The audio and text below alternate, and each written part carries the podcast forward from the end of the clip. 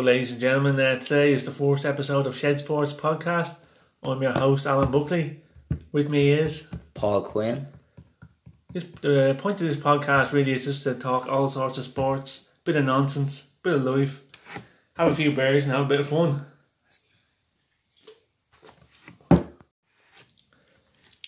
So, fourth weekend, the Premiership is out of the way. Did you get to watch any of the matches? I watched uh, the Chelsea and United game. Oh, thanks very much for bringing that up. We'll get to that eventually. That was the Sunday game. We'll get to that. And um, we'll start with Friday's game though. Liverpool Norwich, the opener. 4 1 finish. Got Liverpool's goalkeeper injured. He's out now for four to six weeks. Uh, Alisson. He was, yeah. Oh, Tim Krul is my fantasy keeper. He conceded four goals. What a great start to that. That didn't go well. But uh, let's talk about that. yeah, you have the Norwich player as your uh, goalkeeper. Well, I have Kepa as well, so both both my goalkeepers have conceded four goals in the first weekend of fantasy. So yeah, just to say I'm sixth in my league and there's only eight of us in it, it's not been a good start. but uh, for bright spots for Liverpool, Sadio Mane came in off the bench, leaving Divock Origi to start. I'd say they do the same for the Super Cup, but we'll see what Klopp decides. Uh, otherwise, business is normal. Nothing major to report. And Liverpool just very good. Kept possession, kept the ball, and just counter attacked very well. The goals were well taken. Nice to see Norwich get one back in their return to the Premiership. But that was as much as I could say about that. Um, moving on to Saturday, City and West Ham. Strange selection from Guardiola. I know from fantasy that everyone had Aguero or Bernardo Silva in their lineups they did neither of them started. And I have to say, from watching that a little bit of that game, I had to turn it off because it was a shy first half. One 0 up to one 0 to City half time. West Ham weren't in the game at all. Second half, City got back to their champions form. A few substitutions. Aguero eventually got on. Silva didn't. But yeah, they ended up winning five 0 comfortably. No, no injuries of note. Nothing there major. Um, Sheffield United won one against Bournemouth. That was a strange one. That was uh, Billy Sharp coming off the bench to get a goal for Sheffield United. Uh, good performances, a lot of Irish lads in that team. Johnny Egan, Enda Stevens, Callum Robinson, David McGoldrick. They'd probably be dark horses to stay up this season. Um, nothing major from Bournemouth. They were at home, open with a draw. Nothing major from that. What were you doing on Saturday, Anton? Anton to do with football? Football, watching a bit of the GAA. Watching uh, was on Saturday, at Dublin game. I think it was Saturday, yeah. Jeez, I was out for that and I don't even remember. yeah, I was watching. Uh, I was like, Mayo might win, and then I uh, started cooking at half time. Then I looked again. and I was like, Dublin are winning by sixteen points. yeah, the game kind of turned. It was like a ten minute spot. I remember. It was the whole first half was shy. And to be fair, people in the pub that I was watching it in, even me nanny that I brought out for the day, getting very pissed off at me shouting handball every five seconds. Um, as a football fan, I was not a big Gaff fan. But um, 10 minutes into that second half, the game was over. I think Dublin started the second half, got two quick goals, a few points, and Mayo were way behind by then. They just, I think they got one goal and two points for the whole second half. It was shocking. Not not major about the Gas Hall. But I'm sure one of the days we'll get a GAA expert on. We'll be able to take the piss, but it is coming to the end of that season. So yeah. the All we'll do a brief chat about the All Ireland when it's on but again, it will be brief. Exactly, because we don't really know our stuff there. Lack of interest. Man catches ball. Man kicks ball. Man hits ball with hand to other man who catches ball. 50 passes later, man kicks ball wide. What a waste. Man kicks ball out from goal. Sets up the same thing in the other coloured jerseys. What a waste. At least Dublin are entertaining, but God knows what's going to happen when they play Kerry in the All Ireland. I'm sure the, sure the coaches are going to have a say about that. We'll get to that eventually. Now, back to the football. Um, other notes there from Saturday's games are big wins from Burnley and Brighton, very unexpected. Um, Michael Obafemi getting on as a sub for Southampton, part of the Bray Obafemis, doing very well for himself. Uh, Shane Duffy did well for Brighton. Um, Spurs are very lucky against Villa, I have to say, for about 70 minutes of that game. Spurs weren't in it. Villa played very well. And not to let my tanism come out, but um, it was nice to see Jack Grealish make a mistake and fuck up for his team. That was good. On the plus side for us, Conor Hourihane played very well. Got a good 80 minutes in. Looks like he's going to be a stalwart in that midfield for the rest of the season. So that's a good point for them. going forward. Um, Sunday, yeah, Matt Doherty got a game for Wolves. That's probably the only thing you can say about that game. Maybe the VAR decision went on went on too long, but I still think the VAR got it right. I don't didn't see it as a goal against Everton. Nil nil is probably as good as they will do. Two teams expecting to do a lot better, but early days, yeah. Um, yeah, Sunday. Now we're on to the bit we mentioned earlier, the Chelsea game. Oh, one thing before that, the Arsenal game. Arsenal won one 0 against uh, Newcastle. Well, I was in work, so if you've watched that, that's perfect. You can. The only thing I that. seen was the goal. Yeah, Yeah, that was about it. I know Aubameyang scored. I know David Luiz didn't play. I turned it on just as the goal went in, and uh, yeah, it was a fucking. It, it was a great finish.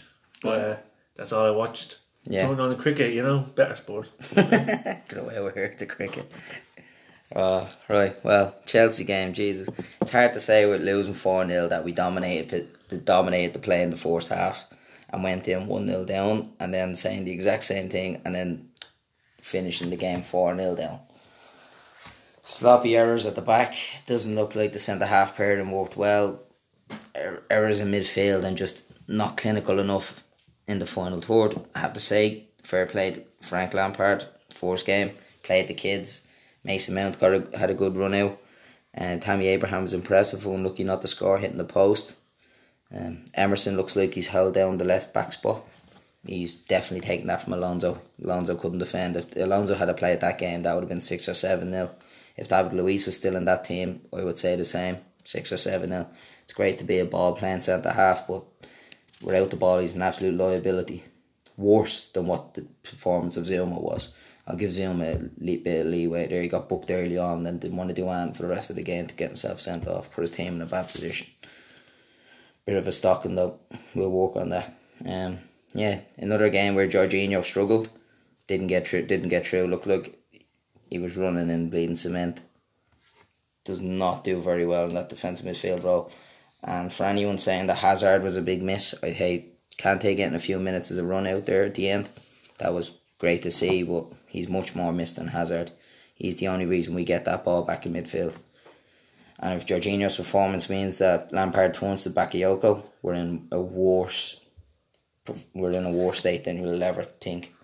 We're in a shocker going into that Super Cup on Wednesday. And speaking of the Super Cup on Wednesday, we play Liverpool. What was the book of the last time you've you saw Liverpool play? It was Champions League final two thousand and five. Nah, nah. At least 2006. I think it was when they lost, you know.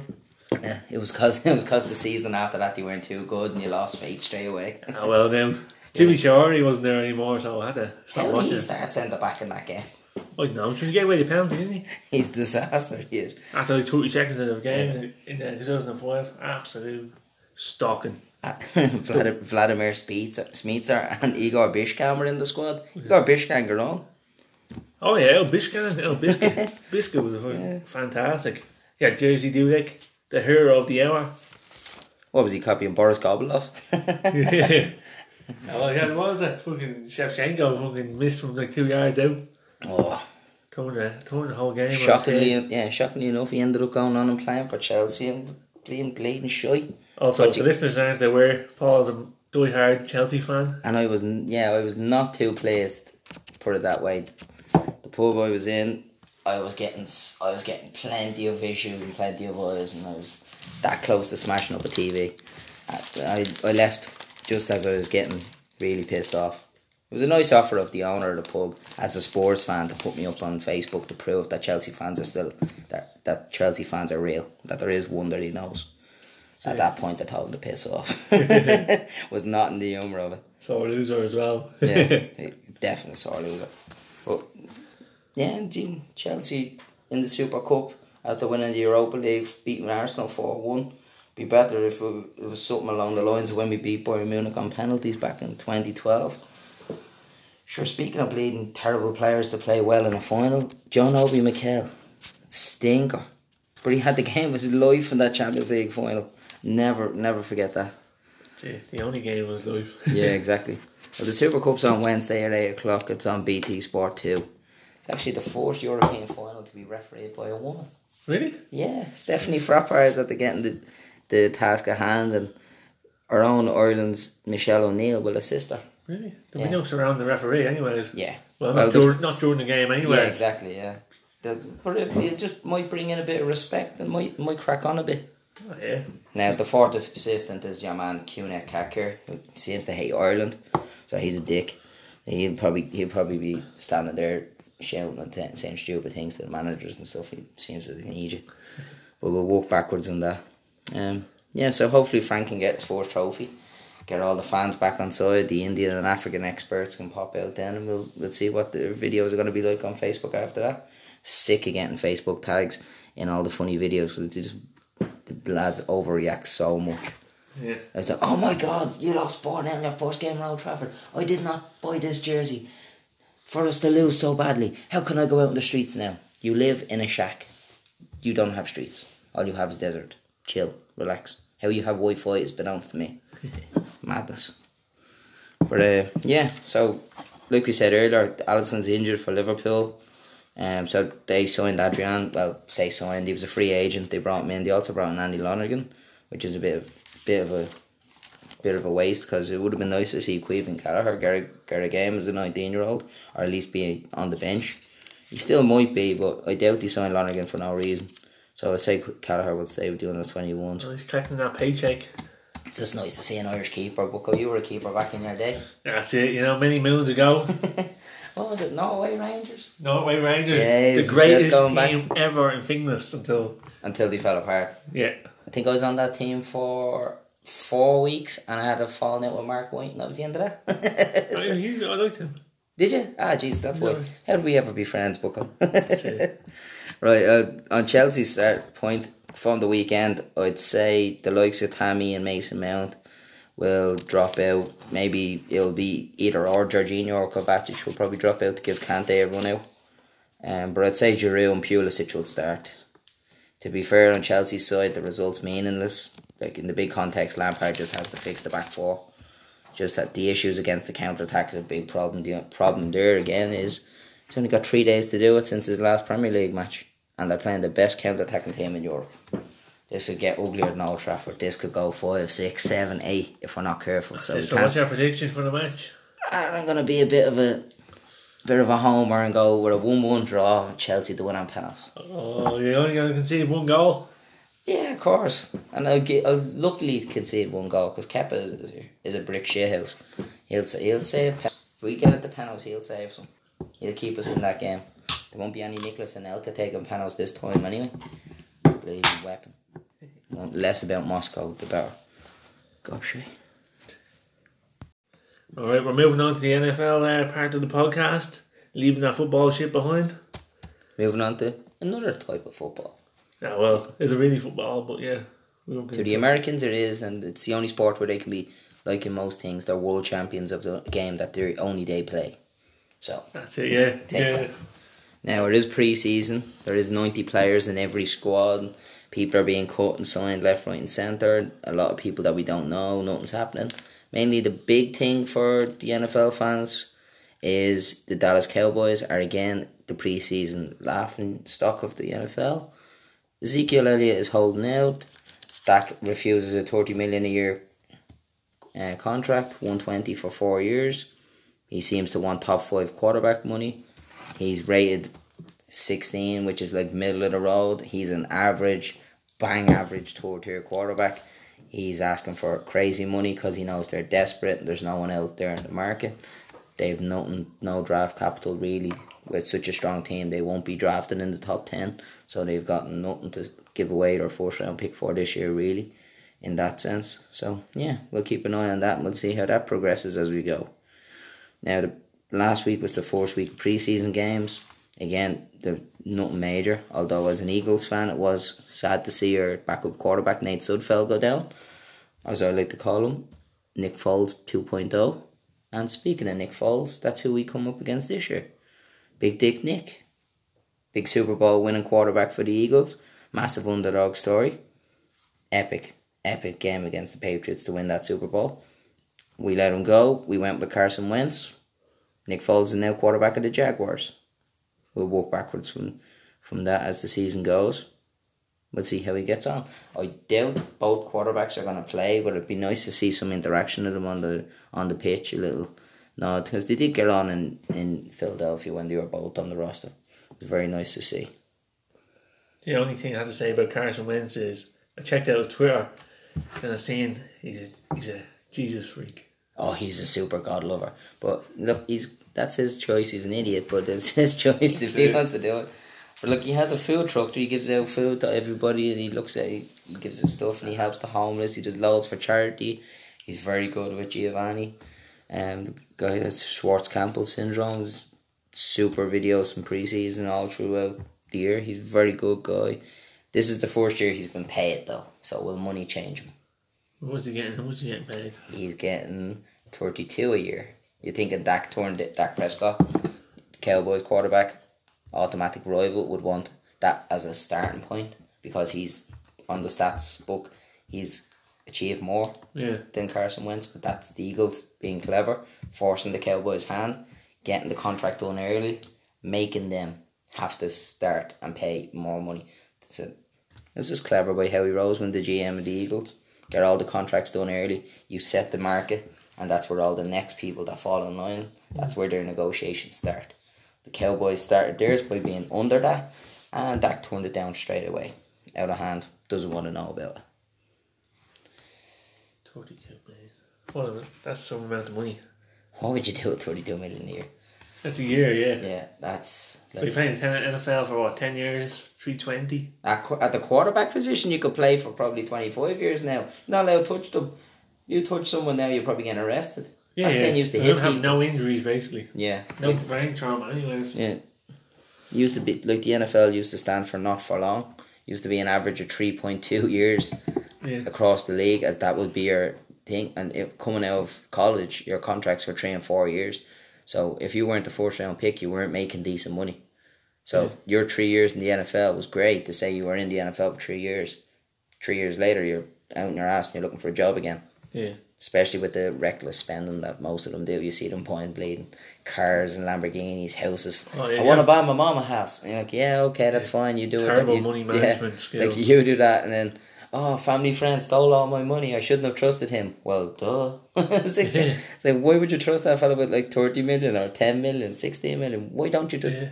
It's Handle crazy your the own amount money. of like celebrities get caught with Ponzi schemes or get like fucking ripped off. false investments? Oh, I've just seen seen that. you've You know, seen them uh, all the time. Chuck Liddell and Diego Sanchez lost like a serious amount of money. Diego Sanchez, this was 10 years ago after he fought BJ Penn.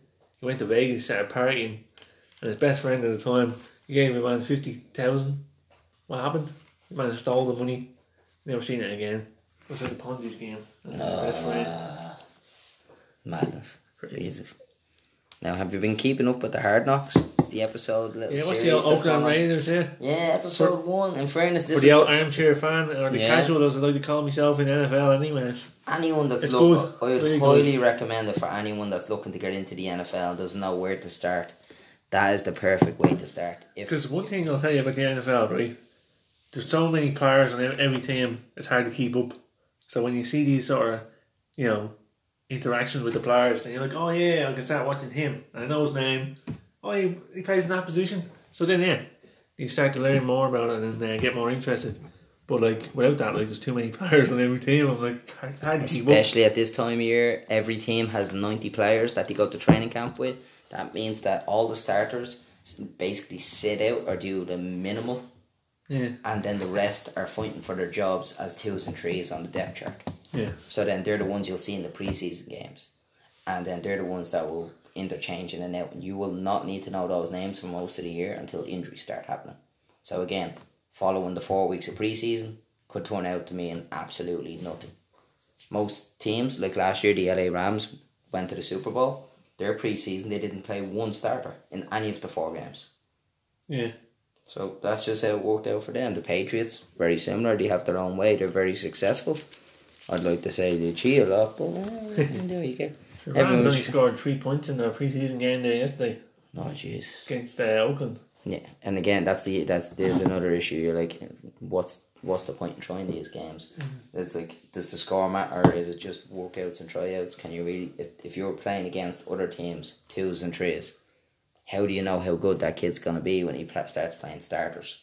Especially on defense. Like defenses, they're always pumped up and amped up in training camp. They're always going to have the edge on the offense consistently. They're going to be revved up. As soon as the pads go on, they're ready to hit people. The offense, going through the drills, they're not getting hit, they're getting tagged and it's getting blown, stopped. And next of all, they're getting hit blindsided, they're getting hit in pads and stuff. Balls start coming incomplete. The quarterback gets under pressure, starts throwing interceptions. The majority of these, you'll see the defense dominate. Now, yeah. thankfully for the Eagles, with our new signing, bringing back DeSean Jackson, Carson Wentz has been bombing it down the field, the 70, 80 yards, and he's just been burning by our whole defense. Again, is that a good thing? Is it a bad thing? Are defenders shit? We don't know yet. But he is one of the fastest players in that league. He could do that to anybody on his day. So I wouldn't take too much of that. But in Hard Knocks, their wide receiver was the big free agent signing, Antonio Brown. Probably the top three wide receiver in the whole league. Uh, forced to move out of Steelers. That situation ended ugly. Um, that was an interesting start to the to the to the episode. A hot air balloon as a mode of transport to training camp, and it can fit two hundred and seventy five thousand basketballs inside. That is the strangest way of going from your home to a training camp is by hot air balloon. I've never seen that, and that is something that AB is just. That's about as American just, as it gets. Yeah, that's, that's American. That's another waste of money. That's more more money than sense, and trying to make headlines again. Yeah. What about the old uh, cryotherapy? Uh... Or his frostbitten feet anyone that goes online and checks out Antonio Brown's fee, it's not it's not a weird thing that will lead you to any porn sites or anything. It is just grim. Yeah, it doesn't feel like my foot. Yeah, he he wore the wrong feet footwear. He wore like Gucci um, sandals, trying to be cool and deadly in a cryotherapy changer in France to get himself back to full health and to heal quicker. And he fucked up his feet. They're a mess. Yeah, because you're supposed to when you go into these uh, cryotherapy chamber, you wear these special gloves, special footwear. Yeah, I think even wear if you're going underneath, you wear a hat. But and he, he wouldn't take off his shoes. Up, above. He wouldn't take off his Gucci shoes or whatever it was he was wearing. He wore the wrong footwear. That, that is nasty. The outcome. It affected his training camp start. He wasn't able to train for the first few days.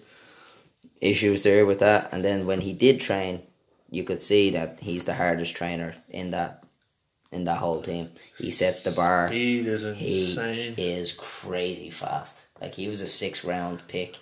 He developed really well in Pittsburgh, and yeah. his work off the field is crazy. Like his trainer was telling him to slow down. He's like, "No, I want to be the best. I want to do this." The head coach, Jon Gruden, he said to him, "How about taking a few plays off and letting the other kids see what it's like?" And went, "No, they're here to learn. They need to learn off me.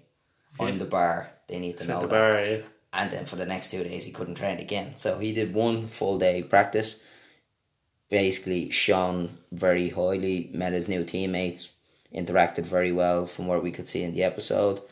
Um, strange bit where his kids were there. Like you'd never see children and bleeding at any training session for most things like that. But yeah, that was a weird one. Maybe he got a special exemption for that because he wasn't training that day and he was just looking after the kids. Yeah, it's a weird thing to say. Uh, what I was saying, he's a prima donna. That, that too, and he just picks his own things. He's like, I'm doing this. I don't care what you think. Like that organization are paying him crazy money, like sixteen or eighteen million a year. You'd think he'd take a bit more. And it gets even worse. The amount of money they're paying him. All he wants is his helmet from his old team. Like fuck off. There's no need to get that helmet. Like just what are you gonna do? Take a uh, Raiders helmet, paint the Steelers colours? Oh. Yeah, Is it ridiculous. a certain shape that's different to the Raiders helmets? I doubt it. They'll all have to be one or the other. They'll be very similar. All wide receivers' helmets are seem to be very similar. But that's ridiculous. That's just again prima donna. Needing what he wants and when he wants it. There was a good bit where the rookie tight end was taking the piss out of the quarterback, Derek Carr, and he said to him, Hey, you baby oiled up your arms? And he said, No, it's sunscreen. And then everyone else said it was baby oil. And he's like, Okay, it was baby oil. He just gave it up. It's good sunblock, It's good sunblock. It's like, ah. So, yeah, their quarterback, he's not going to be a rough and tumble type of guy. He seems to be a family man. He's enjoying his career and he's he's trying to impress the coach a bit more. Yeah, yeah. Very confident for a goal who went like 4 and 12 last year. Yeah, Extreme confidence. But in fairness, like they tore that team down. Like they traded away their all pro, pro bowl in two different positions, defensive end and linebacker, Khalil Mack. But And just by trading him to Chicago, Yeah. Chicago made the playoffs. So this shows you the impact he was having, Mm. and they still traded him away. He was not a Jon Gruden guy. He was not given enough effort for Jon Gruden. yeah, But seemingly anyone in the league would have wanted him. So yeah, so this is the whole Jon Gruden knows better than the other thirty one coaches. So he better win a Super Bowl quick. His his contract is a hundred million over ten years, and he's two years into this. This is his third year, and he's this is this is his second year. He's it's gonna it's gonna be that's gonna start biting him in the ass very quick as well. yeah. I say a lot of pressure on the old coaches as well. Yeah. Yeah. What what the one the only person who seemed to be not under pressure was I don't know if you know him from that Netflix show Last Chance U, but number sixty three Ronald Ollie, the defensive tackle rookie. Don't get me started on it. I'll let you crack on because I have something to say about it as well. Literally joins an NFL team, gets an opportunity, and doesn't even want to be there. It's like, what is the point? Literally, he made every excuse in the book. After spending four years, and you know this whole Netflix show, with the, I never even watched it.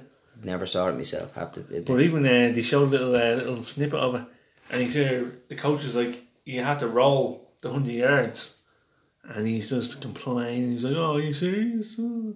That, just I guarantee you that was just an exercise in listening to the coach and them the coach what the coach tells you is go. So what coach says goes. Um, run up and down that hill twenty times. Why? Out. it's something simple like that. But also another thing he had to- going against him, he literally wanted to be guided through everything. yeah, you know what I mean? walk through. He wasn't uh, self assured or grown up. He was just like, I think he's like a deer caught in the headlights. He's like, oh shit, you know what I mean? This is a big, this is a big opportunity, and they're on me back. Again, there's another thing that I think happened where he shone against lesser opponents, and then when he's up with people who are of that high intensity, high level, and have trained like that, the coaches take no crap, and he just didn't want to know. Crumbled under pressure. No hunger, not a fan of the training, didn't want to know. The worst bit was when Jon Gruden asked about him. He was the one player after day one that Jon Gruden asked about, and he said Ollie didn't make it through. He was the only one who didn't finish practice. 89 other people finished practice without an injury, and this was came from when the coach said it to him and goes, Do you want a hug?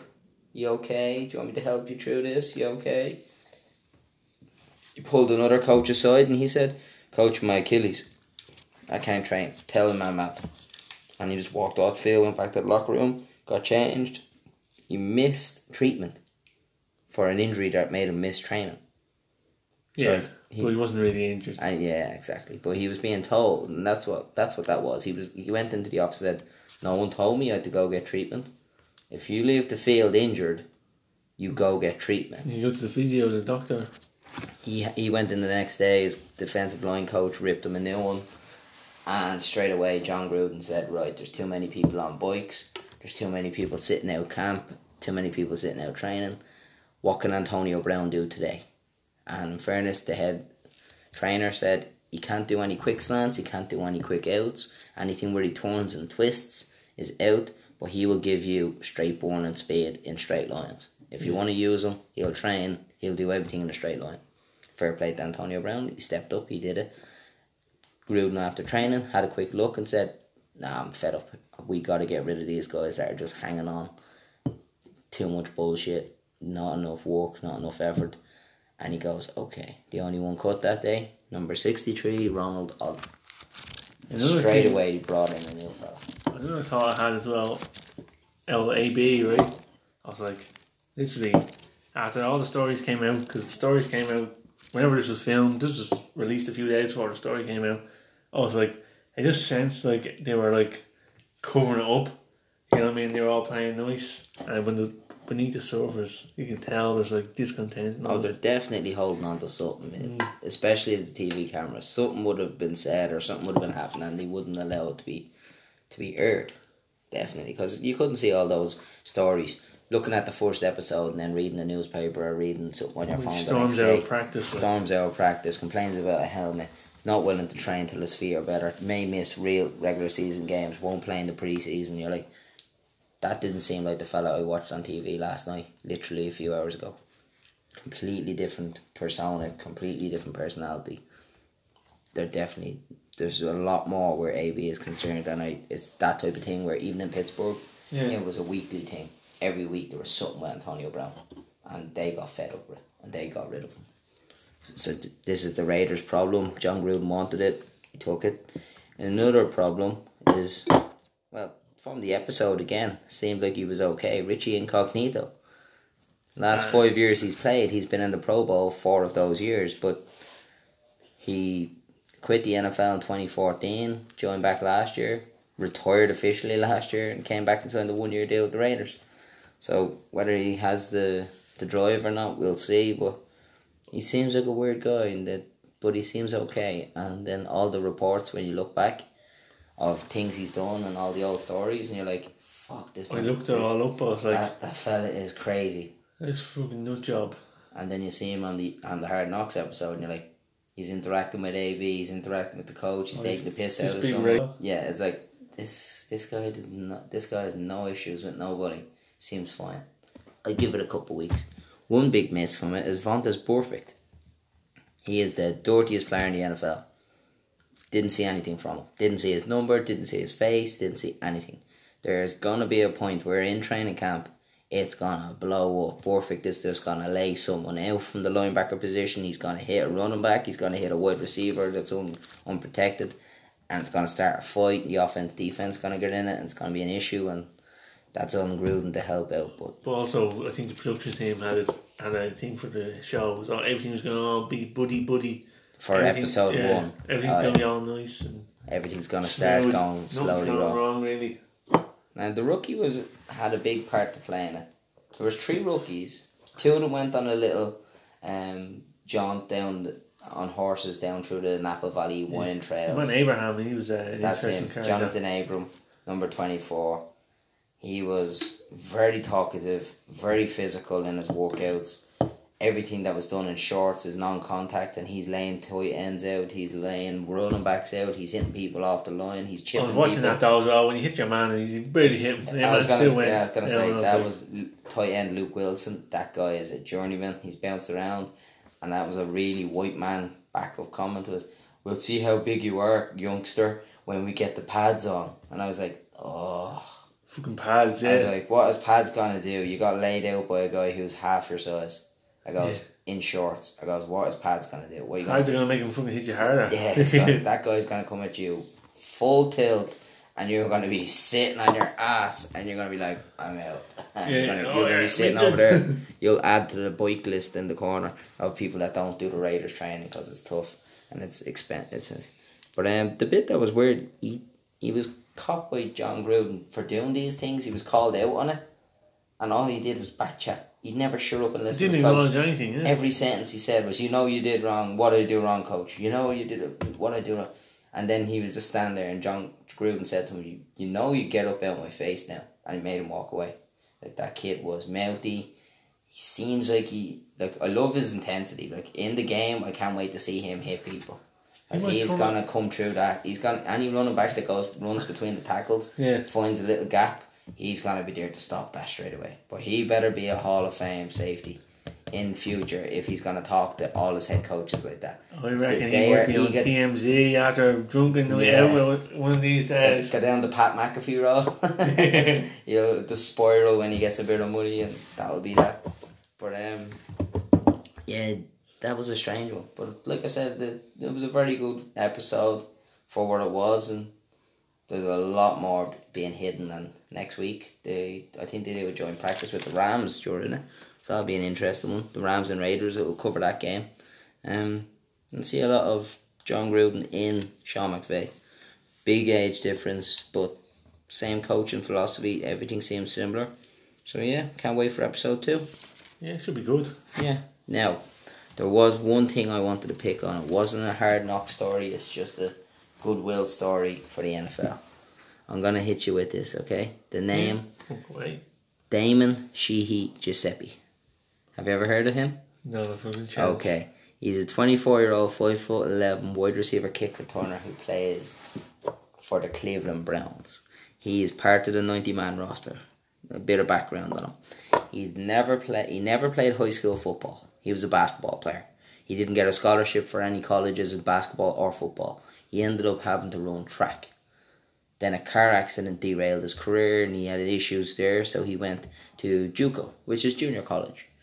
He went to D1 schools, D2 schools. He had it all in his head that he was going to show out for them against the bigger schools, get a, a walk on uh, option to trial for them, show up for them against bigger schools, maybe go to the, the NFL combine, get drafted late or try out for the undrafted free agents, and then make it in the NFL. That was in his head, and it did not go to plan. Um, it all played out that he ended up homeless after college. It was back in April. He spent his last two hundred dollars on training services in a gym with an old NFL executive and an old head coach from Boomeritos. Um, he worked out with a flag football league, and while he was there, a friend of a friend of a friend got wind of a tryout for Cleveland Browns, who were the worst team in football at this time. And they had just recently got a quarterback. They'd recently started getting a bit of buzz about them, and everyone seemed to be interested. He went there. He showed up uninvited talked his way in. Um, he did his background on the Browns VP of player personnel, an ex NFL player himself, Alonzo Highsmith. Um, he got he showed up straight away, chatted to him. He didn't. two had never met before. He hadn't got his name on his list of tryouts, but he was that impressed with the kid's honesty. Yeah. That he put him down. He penciled him in to go last in all the tryouts just to see what he could do. He then goes and runs a 438 VR dash. Fastest by a mile at the tryout. He, that would have been top five in the in the dra- recent draft class. So he would have been a top five fastest player in the 2019 draft. Um, but while he was there doing the tryout, working out, doing all the bits and pieces, the family he was spending all his money on getting to the NFL, and the family were helping him as best he could, but they were working on a budget. So instead of straining the funds any further, he just spent two nights sleeping on grass uh, near the facility. Um, he the gym was very helpful to him in the area. They kept inviting him back. He was able to go, charge his phone in the local laundromat where he get his clothes cleaned and washed. We probably only eat once or twice a day. So the Browns minicamp Miami was not very good for him, but he makes the he makes a big impression in Miami. Alonzo Highsmith likes his background story, which is linked. If anyone, if he'd even done his research a bit more, Alonzo Highsmith's son did the exact same thing. Went to the same JUCO college in Phoenix. Sorry, did the same thing. story. Ran all around all the colleges. Went to every training camp, every tryout, no matter what happened. Alonzo Highsmith's son didn't make it, but this kid, I'm sure Alonzo Highsmith has seen him, seen a bit of his own son in this kid. So he makes the 90 man training camp squad, works out with the Browns a couple of weeks, and then come games game day preseason game one, he takes an eight he takes a kick return 86 yards for a touchdown on his first ever play as as an NFL player on a team. The whole team go down and pile on him for a celebration. They're so happy considering where he's come from. Only back in April he was homeless. He Really? made a name for himself all the way through. He was ex- even the coach got excited for him. Now, in fairness, they did say after the game that that's all well and good, but that's a specialist position, Yeah. and to for him to make the team from ninety to fifty three is gonna be almost impossible. But just it's that type of story, that kid deserves a mention.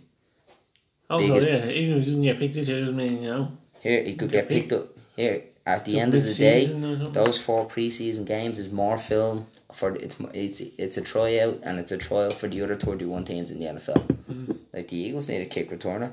Maybe we have Darren Sproles. Maybe we have Boston Scott. God knows who's going to use it. We ha- we're a mess at the minute with so, too many players. It's an embarrassment of riches. But this kid again, low, big story, little fairy tale start to the season, and it's good just to get something out there to really pump the NFL out to what people expect. Absolutely. It's always great to get a bleed to get one of them stories out there. Really like bloods you for the NFL season to come. And then following on for next week, we'll crack on and we'll get more preseason coverage. We'll keep an eye on the Hard Knocks episode two. I'm sure something will come out with AB. Maybe he'll even retire next week. God knows what he'll do. That's it. Um, Bipolar. And we'll build up towards the start of the preseason, and then before the preseason, we'll have an episode where we make a Super Bowl prediction. Because by then, you'll have four weeks of getting back into the NFL, good bit of research into the players and the teams, and you never know. Exactly. You might just fancy the Eagles' chances again, like me. Oh, well, I'll support them whether they'll win or not. That's very doubtful. and when we're winning, I'm happy. When I'm losing, I'm the worst person to be in a room with. That is guaranteed.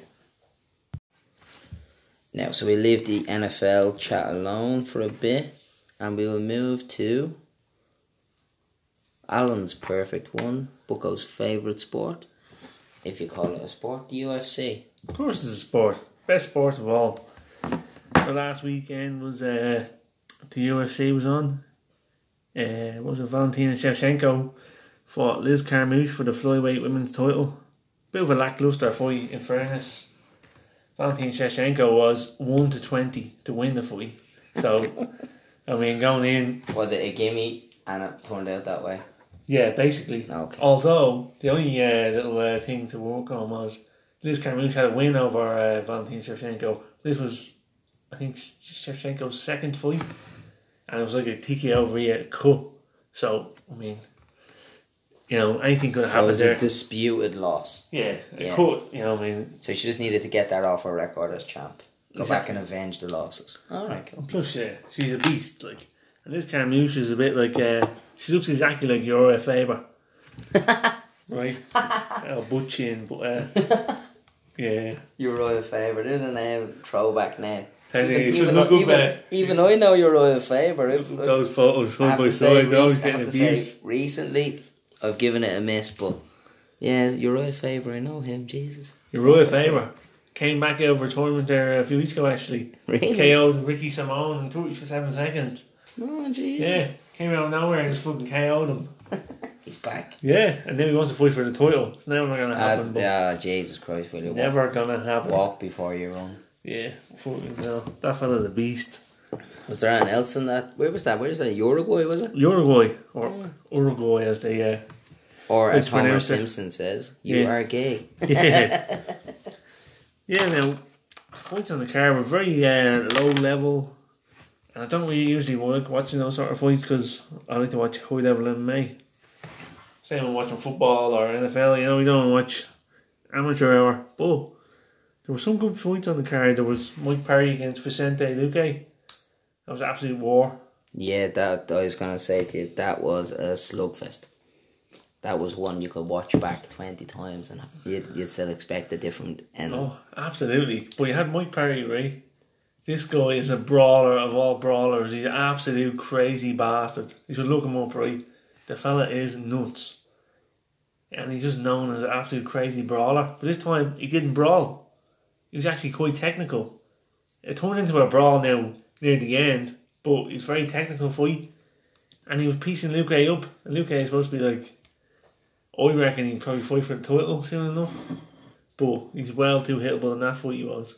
And then I was watching the fight, and I looked at the decision. I was like, "All right, I think Mike Perry has this. I think he got done enough." And then I looked at his face. I was like, "What the hell has happened to his fucking nose?" Think it was absolutely on the other side of his face. Seeing a photo of that, I have to admit, I did not see it when I watched the fight back. I didn't watch it live. I watched it back, and I didn't see what happened to his nose until they were standing in the ring and he lost the decision.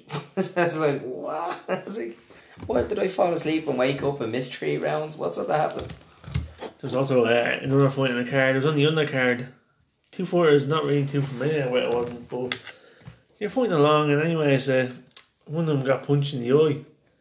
The ref stopped it, uh, stopped the, you know, checked the doctor, and uh, it was fine, it was fine. And then the other fella got hit about 30 seconds after that. The ref stopped it again.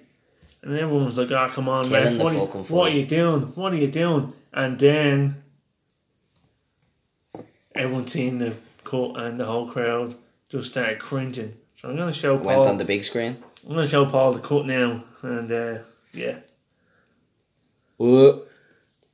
Like his his oh for anyone that's not able to see that his eyebrow is on the bottom lip of his eye, so yeah, that's nice. yeah, yeah. I reckon he probably needed about 450 stitches to close that shit up. But that is absolutely disgusting. If you've ever seen a homeless person's shoe open from the front and, his, and, his, and his toe is poking out, that's exactly what it looks like. Little, Simon over in between us. yeah, little, pissy li- little hobo eye. it's nasty looking. It is. It's not nice. But yeah, yeah, that's disgusting. Also, another the backstory on your man's name is Pavia, I think. It's hard to pronounce, but I think it's Pavia. Before this is the second point in the UFC, he's lost two, but before he uh, joined the UFC, some fella tried to kill him and his girlfriend, and his girlfriend actually was in a coma for six days and she died. No fucking way. And then he, yeah, he literally had his UFC debut. I think six to eight weeks later. Like, is he even mentally stable to be fighting people, or is he just trying? Is he just fighting angry and beating the shit, trying to beat No, the I shit don't out of know. people? I don't know. It's like literally like imagine going through that shit and then having to fight. Yeah, exactly. And that's his livelihood. That's that's what he has to do from. Yeah, because I was being watching the UFC and I was just like, jeez, that's grim. That's a That is absolutely grim. And then I wanted him to win, and then he's like, he was going mental when he stopped the fight. So I was like, who knows where he's at? Hopefully he's in a good spot, but you never fucking know. We, we keep an eye on him and hope hope for the best as he goes along. But a also, couple wins and that changes changes it up a bit. oh yeah, no, he won't be caught anyway. It's just yeah, well, he It's- was caught, but he will not be caught. It's Dana White. Anyway, yeah, that baldy git. But anyways, we're going on to the other part of the card. Volkan Usumir picked up a very impressive uh, second round KO against Ilir Before you continue, Bucko, I'd like to give you a round of applause for that. I Oh. think you nailed that. That's it. I'm not very, not very good with the pronunciations of. I don't fair. even want to know where he's from, but I have it down. Oh no, no. Where's he from? Uh, have a little it? guess there, Paul. Where's he from? Russia. Somewhere in Europe. oh, so it's not Russia. Okay. Turkey. It's close. Uh, Switzerland. How the fuck is Volkan Ozdemir? I've no idea, Paul. You know. Ah, okay. Probably is, What about is Ilir goldfish? Where is he from? Colombia. No, no, it's another S in Europe. Oh. Serbia? No, where's Gustafsson from? Sweden. Hmm. How is Ilya TV from Sweden? Immigrant.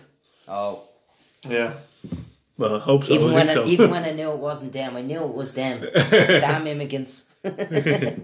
But I was convinced that uh, Latifi would win this pretty easily. Yeah, I was completely wrong. Volkan Usmar, literally, he came to the UFC. He beat OSP Ovince St. Preux uh, by split decision on like a week's notice. Came in, and the OSP at the Not a time, bad start. Yeah, it was very high ranked. He fought Jon Jones for the title at one point. Then he beat uh, Misha Cirkunov, who uh, who was a, a solid fighter, not great. Well, at the time he was solid. Journeyman or No, no, he's really at the time. he walking, probably, his, way, he walking his probably, way up the He's rankings? probably considered as a journeyman right now, but after a few losses. But literally, he got KO'd by like a five inch punch in like 30 seconds. It was so strange. Just hit, hit him behind the ear in the clinch, and it's like he's folded and knocked him out. And then all of a sudden, then he was like, you know, this big contender. Then he beat Jimmy, Jimi Manuwa in about 40 seconds. Oh, quick finish. Yeah, so then all of a sudden, they gave Daniel Cormier for the title. Oh, no, you're playing fighting DC. DC will pick you apart and then he kill you. DC beat the living fucking shit out of him. In fairness, that's that's all that I wrote down for that was the mere fight. Was like one sided, beat the shit out of his opponent. Yeah. Literally all I could. I was Fair like, enough. that that's it, that that will cover that. Get that Exactly. out of the way. But yeah, he was on a big losing streak. He was. And he, got, he lost to Dominick Reyes. He lost to Anthony Smith. Yeah, I was trying to think. Anthony Smith. He was winning that fight, but Anthony Smith is a tough bastard. Came back and choked him out.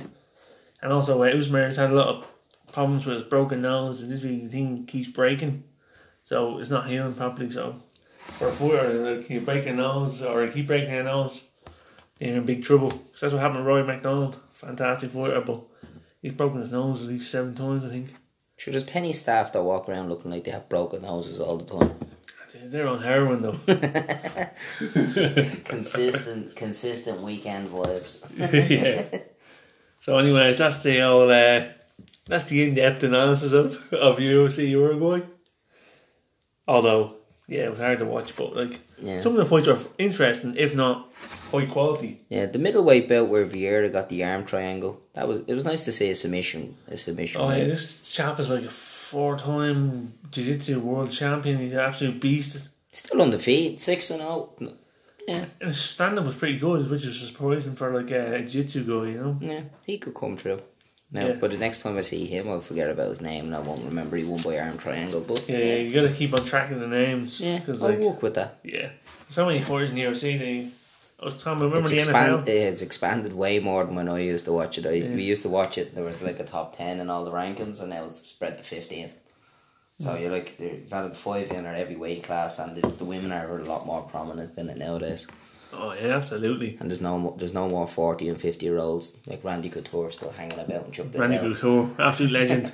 and Chuck Liddell hanging on for life in the ring. Ah, Like, gee. I'm only here with a paycheck. so he got KO'd by Tito Ortiz here last year. Forty Ah. fucking eight or something. He's, How old is Tio? he's forty four. He's still fighting. You know who he's fighting? That uh, WWE guy, Alberto Del Rio. no way. Yeah, How are, they, how are they the same weight class? I don't know. They're fighting like two hundred and fifteen pounds. All right, jeez. But, uh, is Tio cutting for that? He's Is got he in the 225, Yeah, 10 uh, he's pounds. cutting for that. Yeah, I thought so. Del Rio's gonna get smashed. But he's the president of Combate Americas, which is the Mexican organ- Oh, MMA organization. Oh, okay, cool. So this is they're trying to, They're trying to up that. yeah. Oh yeah, absolutely. But like he's gonna get back. Very similar to Rey Mysterio helping out with Del Rio and doing Lucha Underground with WWE. Yeah. Although So, again, just Tito trying to get on Ortiz this. is gonna want to smash his face into. Him. Yeah, that's the way to be doing. Um, there's an event coming up, isn't there? There's What do you mean the an event? The event of the year is coming up right now. Oh, I touched a nerve. oh yeah, there's a heavyweight title fight. There's Yoel Romero, there's Paulo Costa, Stipe Miocic. Is Daniel Cormier's last fight? Who knows? But who gives a shit? Because Nate fucking Diaz is back. And that's all that fucking matters. He's against Anthony Pettis. Should be a five round fight, but we don't talk about that. Gonna be three rounder at 170 pounds. So both of them aren't it's cutting that only much. three rounds. Yeah, at 170. I didn't check. I didn't do. I didn't put that down on me. And once it's not the main event and it's uh, it's not for a title, then it'll be three rounds. They're trying to speed up the thing. No, if Any, it's the main any event, chance if the early fights have a few fast knockouts, they might extend that one to five. yeah. No, they'll be like, oh yeah, give me some more money, give me an extra forty percent. Ah, it's all it's all agreed beforehand. Yeah, but yeah, if you're fighting a three round fight and then you're training for a five round fight, that's a lot of extra preparation. Yeah. Yeah. it's a big difference. that's it. Yeah, so basically, Safe health and safety as well. yeah, Although in this sport, that's taken as a liberty. everyone's gonna brain damage. Just so it goes. But you know, Nate fucking Diaz is back. Three years, almost to the day. I think it's pretty pretty much to the day since he fought uh, McGregor. Lost a majority. That decision. Yeah. The coke. Well, I don't know. Oh, we, uh, no, we don't go. We don't go into uh, slanderous accusations, but No, we'll we'll just say that he loves a Dolphins barn trip. that's it. Yeah, it was a bit of uh, the white stuff. Uh, Yeah. yeah. but As the Spanish would say, cocaína. uh, by the way, you know, we don't know if this is true or not. We do. Uh, we're speculating. We're Well, not. You you you're speculating. Yeah. But another thing to think, talk about is is that one hundred and seventy pounds. Neither one of them are cutting that much weight. Oh, okay. Anthony Pettis uh, beat Wonderboy Thompson his last fight by KO. I see. I remember seeing that as a as a like a 10 second video. Is that the Yeah. one where he Superman punched Superman him outside took the cage, cage? yeah.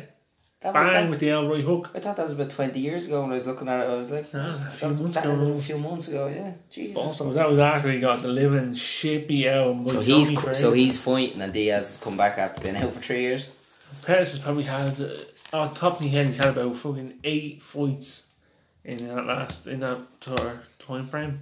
Okay, so he's he's he won't have So- any octagon rust Yeah, that's that's another uh, little thing to talk about. He's- Literally three years with no fight. Will Diaz come back the same fighter? Will he be shot?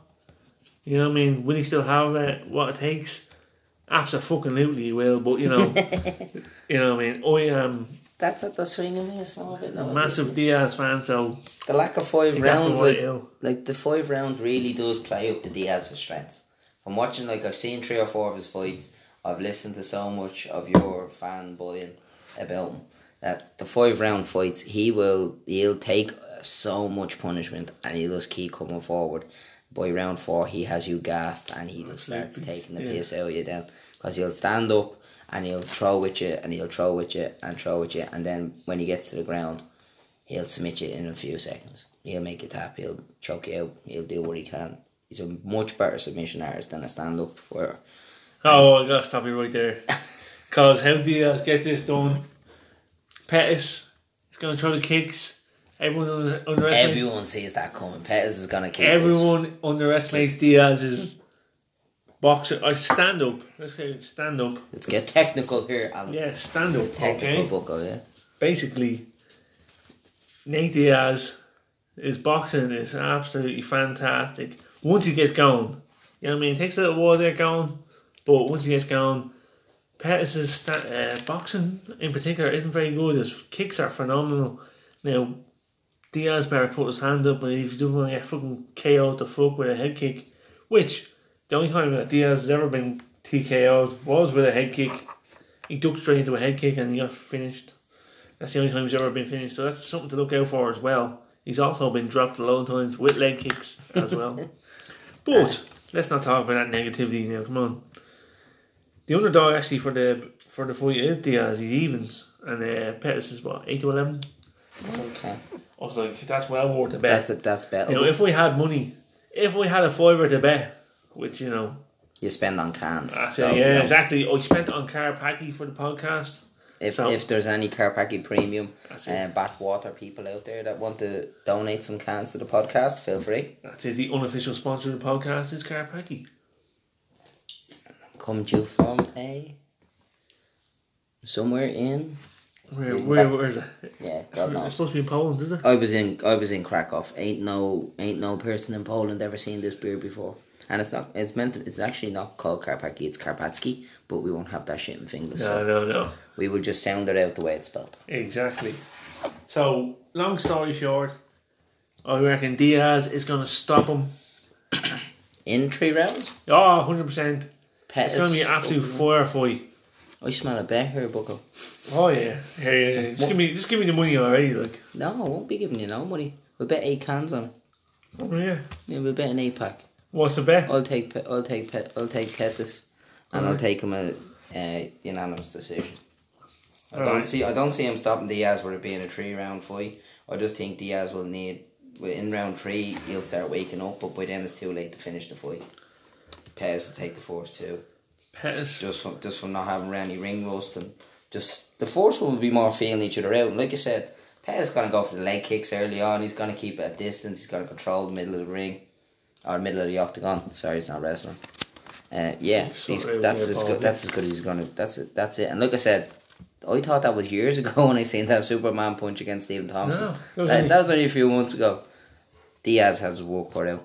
Although these two do hate each other, so that's gonna put a bit of Yeah, a. you have a lot of That's gonna throw. Yeah, it's gonna throw that technique out of the way. It's like, I want to beat the shit out of you, and you want to beat the shit out of me, and that's it. But when Nate Diaz go, actually said, I want to fight Andy Pettis because he's absolute exciting as fuck. and That's why I want to fight him. People Oh, want so he was nice about him. Yeah. Well, he's like, people want to see Andy Pettis fight and people want to see me fight, so let's go. You fight each other. Yeah. Yeah, it's good. They actually went to, he, he, Nate Diaz's camp went to Anthony Pettis' camp and goes, let's make a fight. And they sent to the UFC, or oh, yeah, we're getting paid this. Let's, let's put a fight on. Oh, fair enough. There you go. Put a background on that.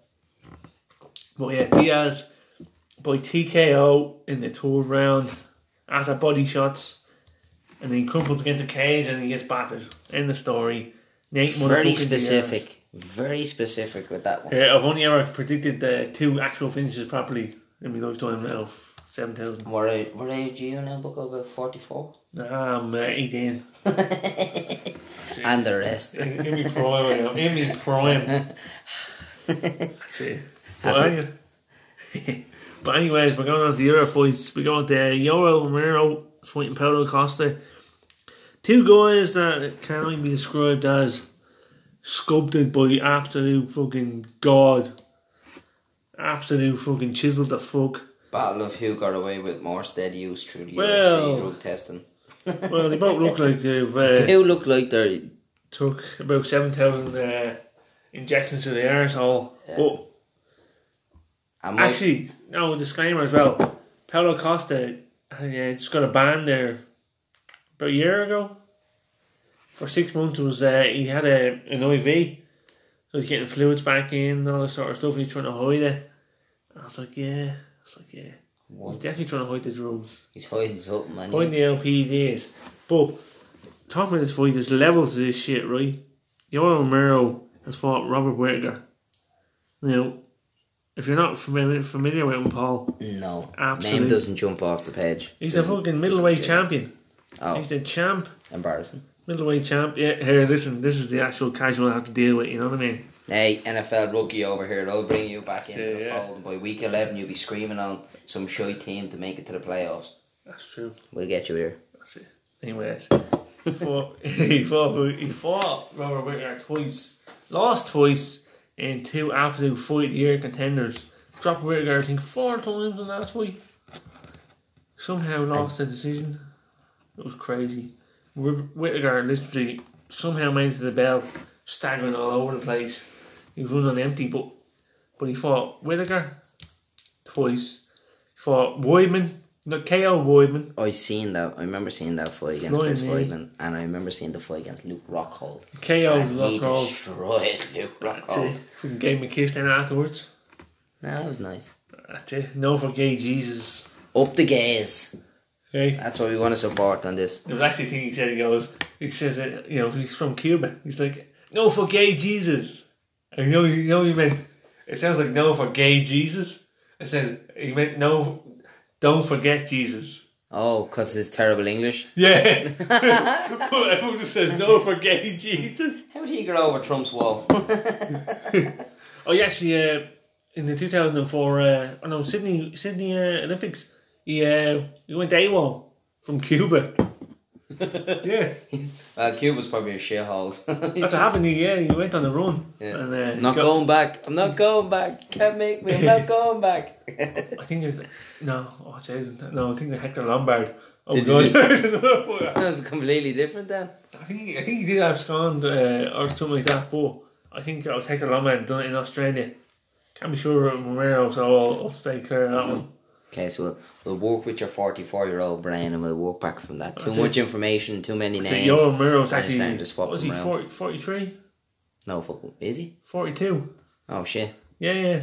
There's a picture him How long ago was it when he fought Weidman and Rockhold that I remember? Now, it's gone back a bit. That's gone he back about four years. A year, year and a half ago. No way, He really? fought, he fought Luke Rockhold. About three years ago he fought. Fought Weidman? Yeah. Yeah. But I drink too much, I don't know where the years Yeah, are. well, hey, listen, that's that's just, that's just all, isn't it? Really, Woke up one day, I went from 21 to 27. I didn't that's it. Oof. Don't worry, man. Don't look a day over forty. Sound. Holding on to that 39 year old look. Well, yeah. So uh, we have um, Paulo Costa, who is an absolute tank. He's undefeated, twelve and zero, with 12 first round finishes. He's literally looked at it. He hasn't been it hasn't been over eight minutes in the fight. So uh, I was like, if the fight goes long, have have issues with uh, Romero's cardio. Gas like McGregor does. But Paulo Costa, I'm like, I think uh, if a thing goes long, I'm not sure he'll be able to keep up the pace. And plus the level of like the levels that they've been fighting at, because they literally Romero's been fighting Champions League. You know, let's use the football analogy, and like Romero, uh, Costa's been fighting Championship. Yeah, fucking he's fighting Brentford or something. So it's like when, um, yeah, so beating the shit out of nobody's. Basically, yeah, Yeah. yeah, it hasn't really been tested. And Is his this a last three one- round or a five round fight? three rounder. Oh, right, so there isn't actually that far the distance. It's just because of the weight and the size of the two fires. It's going to put a big, big problem with their. Yeah, and also stand down there. Co- Costa had a very uh, tough, tough job last fight with a jab. He got jabbed as shit before he started uh, taking over the fight. But Romero doesn't throw a jab for his life. You're just throwing haymakers at Yeah, it. he? it's just yeah, they're just both absolute. Just heavy handed Yeah. fuckers. Basically, long story short, I'm just looking forward to that fight. I don't care who wins, but go with Romero. I think he gets it done. Kind of, someone's getting KO'd. I'm going with Paulo Costa. But yeah, don't bet it. Yeah, I'll take Yoel Romero KO, but early, and and if it's not ra- it's not round one or two, then can't see can't. It's God knows a coin flip by then the two of them will have. Also, Yoel Romero has the most amount of KOs in round three in UFC history. I think he has six six stoppages in in the third round. Where he's like KO people it's crazy. Where fights a lot of the fights he's been losing. Crazy. But yeah, Yoel Romero, get it done. Oh, I'd say I'm doing it early. Get him in, get in, get the pretender out, and crack on and look for another Whittaker fight. I doubt he's going to be on, on the run up to that. You'll need a couple more, but That's it. I'll have you Just watching the old as a Yoel Romero Whittaker fight. You'll enjoy it. I'm going to have to look back on that. Yeah, definitely. How'd you drop someone four times and lose? This is going back to the, this is going back to the Mike Perry thing. Threw twice as many punches, landed more, lost. Like, hope the judges just didn't. s- judging, you know what I mean? It's, judging. so subjective and Yeah. shit, like, you know, you never know. But at the same time, I, I thought Whittaker deserved it, anyways. But I'm biased, I like Whittaker, he's a good fighter. Anyways, on to the main event of the evening Daniel DC Cormier, the old heavyweight champ, against Stipe Miocic, who KO'd in the last last time uh, Stipe fought was against DC. I think it was 13 months ago. Uh, what was it? Yeah, Cormier has been out with a back injury. I think he had. I'm not sure if he had surgery, but he's definitely out with a back injury for sure. And he was going to retire before his 40th birthday, but he's now, you know, over 40, and he's still going. But I reckon this is going to be his last fight ever. Very good chance that he could win. In fact, will he probably win? Yeah. Do I think he will win? I don't. I think Oh, Steve. you don't? I think Steve is going to take it. I think. Uh, How can you retire on a loss? I see this as a retirement fight. I, I do think that it's not gonna be. It's no gimme by any means. Like I think Cormier found Miocic's little weakness, bossed in the first first fight, and I find him just being more solid this time. But DC is a smart fighter. I see him taking it. DC is Retiring in the ring straight away afterwards. And then my little weird little thing is that he this was meant to be DC Lesnar. So why not still have DC Lesnar, but this time WrestleMania 36, a year later than when it was planned, and have it in Tampa, Florida at WrestleMania. That's the only thing that's going to happen because uh, That's Lesnar's never coming back. Lesnar's never coming back. DC loves wrestling. Been pictured at all the events. I think he's done some commentary for some of the events. No, he loves and it. some Yeah, he's a, he's actually fanboy. He is. Well, there you go. That that sets up something perfect. He loves wrestling more than uh, me. Yeah.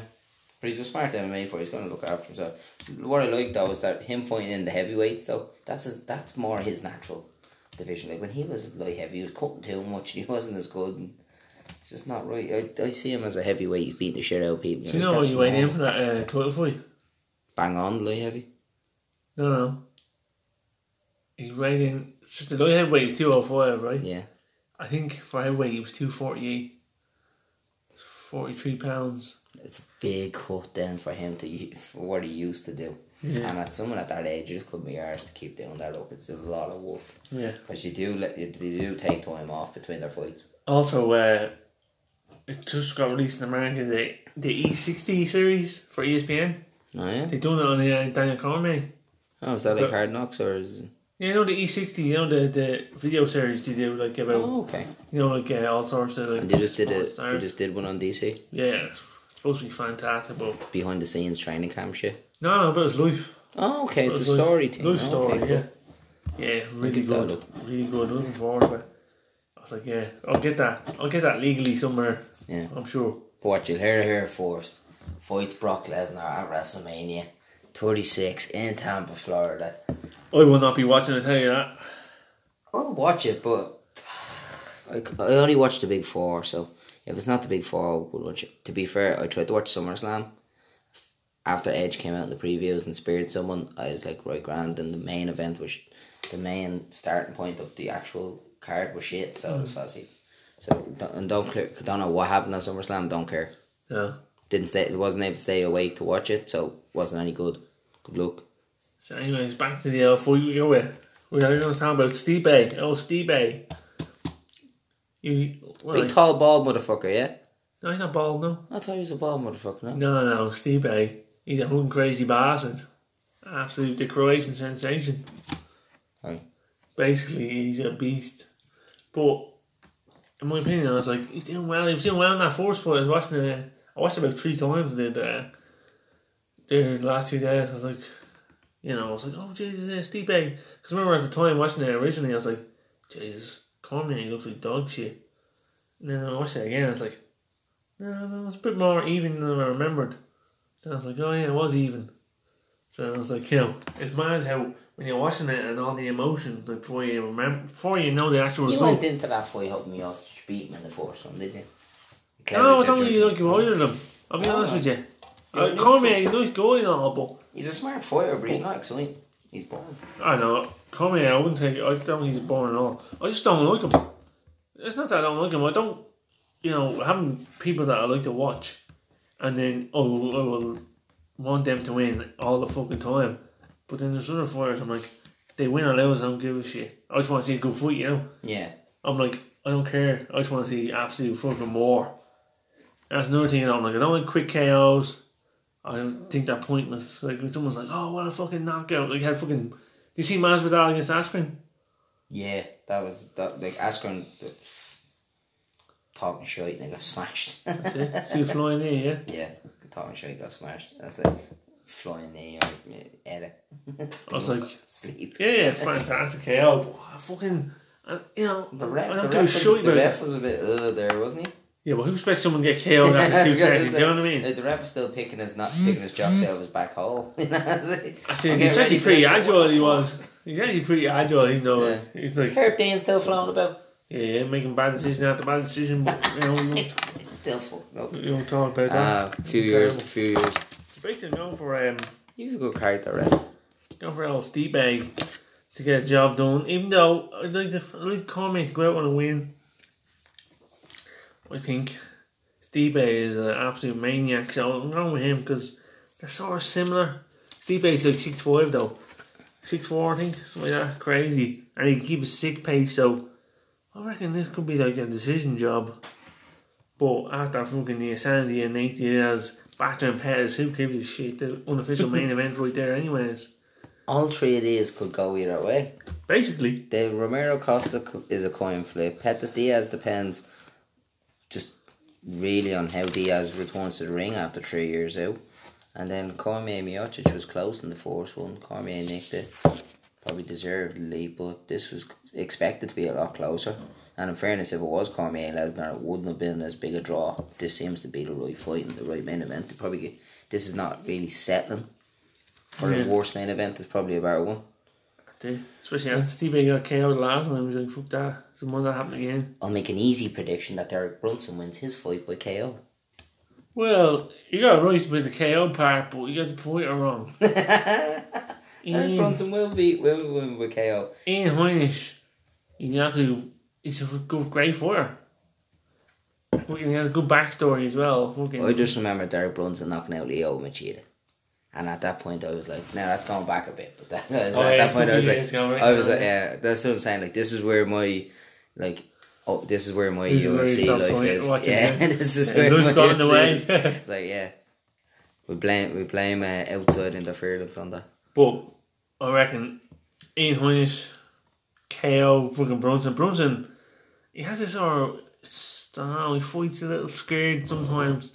When he's like aware of someone's punching power, he sort of fights very weird, very scared. It's strange for like a high level fighter. But it's, yeah, So there, at least we at least we disagree completely on that one. yeah. I was swayed towards Pettis by your arguments. you did that for me. I wasn't.